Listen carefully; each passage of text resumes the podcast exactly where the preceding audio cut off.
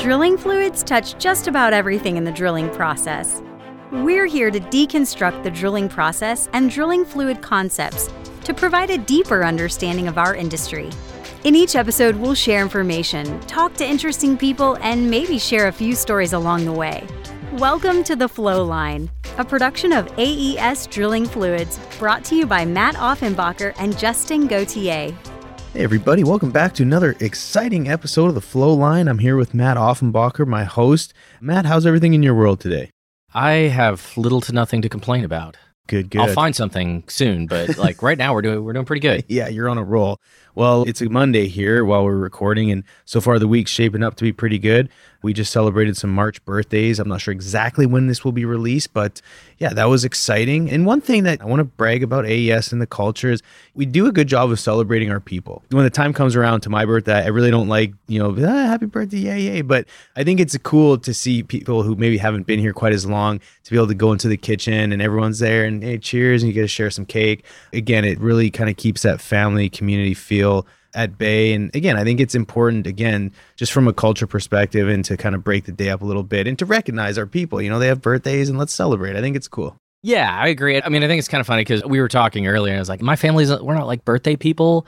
Yeah. But it's funny to me because it's like, it was like, hey, come over here. Like, we want to celebrate with you. I'm Yeah. not asking. And like, it's different than the like corporate, like, uh, you know, think of office space where everybody's like passing out cake and Yeah. Milton doesn't get any or whatever. Like it's just one of those like, oh my gosh, can I go back to my desk? It's like, no, you're just happy to see everybody and everybody's smiling and laughing, and you're like, this is neat. Yeah, no, it's great. And then to think too, it's not like we just hire someone to come bring cake. Like there's people within the company that take initiative to make sure that this happens, right? And they're so busy and they have so many other things that they could be doing, but yet they take time out of their day to or organize and coordinate with people like when are you to be here? And let's make sure the cake's ready. And you know it's neat and i appreciate it. And again not for me because I, I don't like the attention but i love seeing other people get a kick out of it and smile and get their time. But anyway that's about it for now. Matt a good topic today one that we may have mentioned in passing or in an episode you know here and there mentioning ditch magnet here or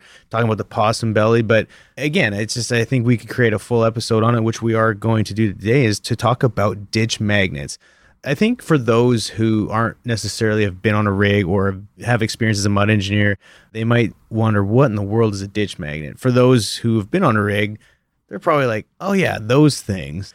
It's important, and then we'll explain why. But Matt, what is a ditch magnet?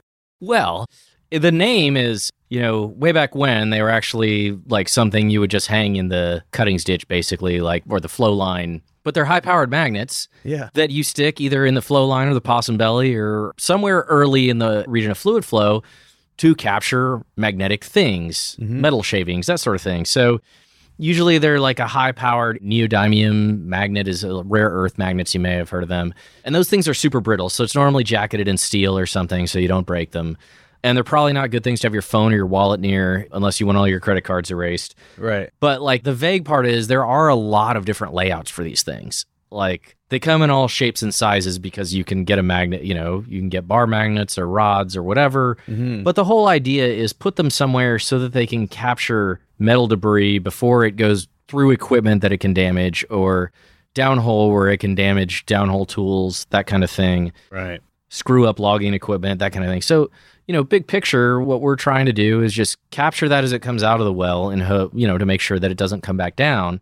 I've actually even seen a box that has a bunch of these magnets in it that they would pass all the fluid through to make sure there was no residual metal filings. Makes sense. And where this was useful was way, way, way back when drilling in an area and they changed the casing program where all of a sudden they stopped having losses. So all of the mud was coming back and forth, back and forth. But there was a lot of, because this was from offshore platforms, there was a lot of casing wear related activities to do all kinds of things, whether it's directional work or whatever. Yeah. And over time, it was creating tool interference. Directional people, that is not your license to blame everything on something like this, but it happened. And if you ran a magnet through the fluid, if you ran ran it for long enough, Yeah. you would pick some up. It was like, quite a bit. Yeah. anyways, like that wasn't a ditch magnet per se, but it was basically like a box that you pumped all your fluid through, and it had a bunch of magnets in it. Hmm. You'd see it all, but traditionally, we'll put these somewhere on the rig, and there's the really obvious cases of like I'm going to generate metal shavings. So fishing, Right. probably if you're trying to grapple something, milling, obviously, plug and abandon. If you're worried about casing wear, let's say you got a big step out, especially like you're sidetracking a well. I've seen sometimes requests for these if you've got to do a wiper trip before logging, just in case it's like, oh, you're going to clean out the hole and do a bunch of stuff. I don't want anything you do to interfere with the logging tools. Right. Anytime you think there might be some metal debris, you can throw in some ditch magnets and hopefully, because a lot of fluid passes by them, you can gather all that stuff up so it doesn't go back down hole. Right. Yeah. No, it's in, in handling things, which again, I know we'll talk about, but yeah, they're not just like little magnets that you stick on your fridge. Like these things are pretty big. They're like a size of a baby arm in some cases, Yes. maybe bigger, Maybe. but they're pretty big and they're pretty heavy. Yes. Which we'll get into the handling piece of it. But but so when people are thinking, they're like, is this size of a fridge or is this like a size of a rock? You know, but they're pretty big. And so anyway, we'll get into the handling piece. But to give you an idea, yeah, they capture a bunch of, and you have to think too is you're pumping called 600 gallons a minute. It's probably not going to catch everything, but it is big enough to where it'll capture if it gives itself enough circulating time. It's going to capture a considerable amount of metal, which is actually wild to see. Like I've pulled these things and I'm thinking, you know, a few shavings here and there, and it's like, where in the world did all this metal come from? It's actually pretty crazy. And now, if you're milling something, which means you're essentially drilling through casing or milling through something that you left down hole, obviously you're gonna get a bunch of stuff back. But in some cases, yeah, you might not be milling anything. You'll be drilling regular hole, but because of the smashing and banging up against casing, a lot of times that can wear and tear and yeah, you need to catch it. So the obvious question is, well, where do we place them? Well, no, you don't put it in the rain, you know, in the ditch beside the rig uh, where the water accumulates. You know, Matt, where do we actually put these things? I mean, a lot of times you'll put them in the flow line. And granted, there are all kinds of configurations, Yeah. said, but a lot of the ones you'll see today are like a series of rods that you can lower down into like the open portion of the flow line and basically extract them as you need to to clean them off, but also arranged in a way so that if they start picking stuff up, they don't immediately pack off the flow line, which is usually nice. Right. Another favorite place is possum belly or header box Yeah. just because think about it a lot of fluid goes in through there you can keep an eye on things once again powerful magnets you got to make sure there isn't other equipment in gas detectors and stuff that might be interfered with Yeah. i've seen some best practices say put them in the pit below the shaker aka you know like the sand traps Mm-hmm. i mean okay they seem like that'd be a lot harder to get to them me personally talking there's a number of different places i would say most of the time i see them on the flow line or possum belly would you agree justin Yeah. So in my experience, I've only ever seen them put in, a, in the possum belly. okay and that way they're easy to access. You can grab them on a connection and stuff like that. So, but again, like you said, there's probably tons of places, but ultimately you want it at some point in the system that before it goes back down hole, and Right. ideally before the shakers. Because you don't want all those metal, and I think part of that too is if you had it after the shaker, sure it'd be good. Like you could probably put one in the suction pit to really make sure you're not putting anything down hole. But and we're gonna get into this is it's important to capture before it goes over the shaker so you can measure the amount, and, Yes. which is important. So to the next point is why do we do this? Okay, don't put a bunch of metal down hole, but there's other reasons why we collect it and then actually pull it out, and there's a reason. So why do we monitor this kind of stuff? I mean, yeah, there's the is it there or isn't it? But for example, in a milling operation or whatever, how much of this stuff is still down there? Mm-hmm. So I don't know what you had like typically in a recovery rate. I think we usually said like 70 or 80% was pretty good. Okay. But if you bring back a bunch of, you know, you have a theoretical amount of steel that should come back when you're shaving at it with watermelon mill or whatever. Yeah. And so you can weigh it off the ditch magnets. You can continue to take the weight of those at regular intervals, clean them off, put them back in, and you've a cumulative weight. And you say, okay, we got most of it. Or I left a bird's nest down there and I really shouldn't put my kickoff assembly into that mess because we didn't get very much and it's not in my fluid. So it's probably downhole. Right. And again, as a rig hand, I remember having to take him out and put him in a bucket. And then after that, I didn't really know what happened. But now, you know, looking back and then years later, fast forwarding, I was part of a drilling project where that specific operator was having issues or they suspected having casing wear because I think they were having some issues on completions. I don't remember all the context behind it, but it was extremely important to, they were constantly measuring the amount to try and sort of quantify how much of the casing was being worn and if that was contributing to other issues that they were experiencing down the line. Yeah. So again, it was extremely important and they were every morning because I was working a lot of times in house and on the morning ops call, it was okay, how many ounces of steel did we get today? And so there was a very sort of sensitive type of situation where they really wanted to get a good understanding of how much was actually coming out of the hole at, at that depths and everything else. So again, it can be really important to make sure that a it's which again goes into the handling part, Matt. So how would we talking about safety of it? Obviously, got metal shavings, very you know that can cause obviously some issues. But what are some sort of handling procedures? And as mud engineers, it's not something, at least from my experience, we don't do, but it's important to talk about. Yeah, well, and a lot of times you may be asked to report on the daily mud report how much metal was recovered, and so you'll probably be working with the rig hand that is supposed to be doing lifting and that sort of thing. But these magnets pick up steel. Mm-hmm. The magnets are heavy and the magnets with steel are heavier. So, yes, like the proper PPE because it's metal shavings attached to a magnet. There are some better like setups. I've seen some that are just these big bars that you can set in the header box, mm. which is great until they get loaded up with stuff and you're trying to pull them out. The thing is, the more loaded up it gets, the sooner you need to get it out and clean it because it's like an inverse square relationship. Like, the more metal on it, the weaker the magnetic force of the stuff passing by. So you want to keep these as clean as you can. Right. The nice ones, there were some that I saw would have like a special plastic slide to push all the debris off to the bottom. Yeah. But the ones I like the most that I've seen have it's like a jacket and the magnet goes inside of it. And so you just pull on the handle cool. and all of the material just falls off into the bucket. Interesting. And you normally have one of those. You got like three of them or four of them next to each other, but you could just pull one out, pull it out, drop all the stuff instead of the like what happens is you've got all these metal shavings and you try and use like a rag and yank them downwards or whatever, and it's going to cut through that cloth. It's going to cut into your gloves. Like it's bad news all around. So there's safer versions of this. I think that's a differentiator.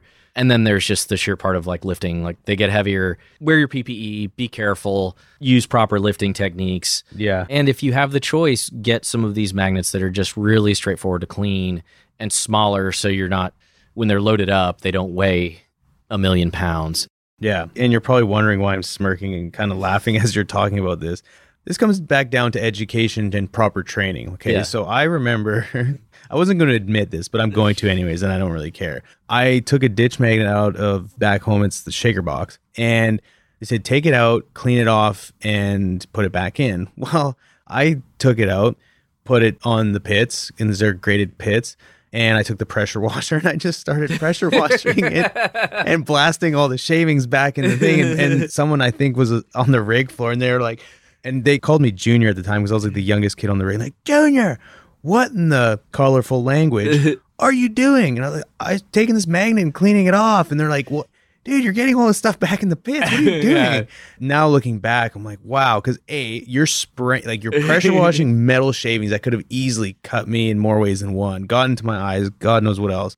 Just like the wormiest thing I could ever done, and I don't know why, but I just remembered that as we were talking about handling of it. If you're gonna handle this, don't pressure don't wash it that. on the pits. Yeah, what not to do with Justin Gauthier, okay? But no, but on a serious note, yes, they're like super fine and you can cut yourself. Think of a paper cut times a thousand. You know, again, I would imagine there's a little bit better training. Hopefully now when just discussing about it. And to think from a PPE perspective and safety, like that would have been terrible. But if the operator was really trying to get an idea of the volume and the weight of these metals, like that obviously wouldn't have been good either. So handling very important. Make sure you ask before you just start doing what you think you're supposed to be doing. So never assume right? That's what they say. Yeah. But anyway that's my story about ditch magnets. Anything else matt before we close out? I just i could have mentioned i thought i was being such a good hand too. I'm like oh this thing's gonna be clean. They're gonna be so happy. Spotless. Yeah yeah yeah. I love like the two things I can imagine, like you're like, and then after that, I heard a loud grounding noise, grinding noise from the pump house. Yeah, like oh, and then I got to clean it for the next eight hours. Yeah, all of a sudden I had to go up with the derrick because we had to come out of the hole. yeah, proceeded to make a trip. I don't know why. Yeah. Whatever. Weird coincidence. Yeah. oh, jeez. Anyways, that's probably why I'm not on a rig anymore because I probably messed up more things than one. But nonetheless, again, it's a good topic. It's something that you may not encounter all the time, but it's important to discuss. And as a mud engineer, if you know that there's a ditch made in there, ask questions. You may be able to help out by you know, again, reporting it, helping the rig hand with, you know, measuring it. Maybe they're not familiar with how to weigh it properly. Whatever the case is, just make sure if there's one being used, understand why and if you can help out in any way, even if it's just a, from the reporting standpoint. Yeah, I agree. Like it's pretty basic. One of the confusing things is kind of the like, well, there's so many different kinds and all this other stuff. Like, what am I really supposed to be doing? Yeah And then there's just the aspect of as a mud engineer, it is cleaning up the fluid you're working on. And there may still be questions. I mean, we've recently had to have some stern remarks for directional companies. And I've definitely seen that there's something magnetic in the mud, and that's interfering with our tool. And it's like, okay, well, very unlikely, but let's test your theory. Right. You know? Which episode was that in case listeners don't recall? It was like two or three ago. Yeah, yeah. Justin and Matt get salty with the directional company. That's the one. Yeah, that's a good one. If you haven't listened to it, please share it and listen to it multiple times. We really, really appreciate the support on that one. Yes. Yeah. Well, Matt, that's all I have. Unless you've got any closing last words, we'll wrap it up. What do you think? Yeah, I think it's good. Awesome. Well, everyone out there, thanks again for listening. If you could support the show, please subscribe, leave a review, check out on LinkedIn, AES Fluids. We've got a great page, lots of content on there. Check out the YouTube page. Matt and his team, we do a bunch of technical, say called tech tips, good visualization for those who like to learn visually. I'm one of them. And with that said, everyone, please have a wonderful day. And until next time, take care. Take care. Thanks for listening. Please tune in next week for another exciting episode of The Flow Line. And remember, may your returns always be full and your trips always smooth. Views expressed in this program belong to participants and not their employees. The program is for informational purposes only and cannot take the place of seeking professional advice. Copyright AES Drilling Fluids.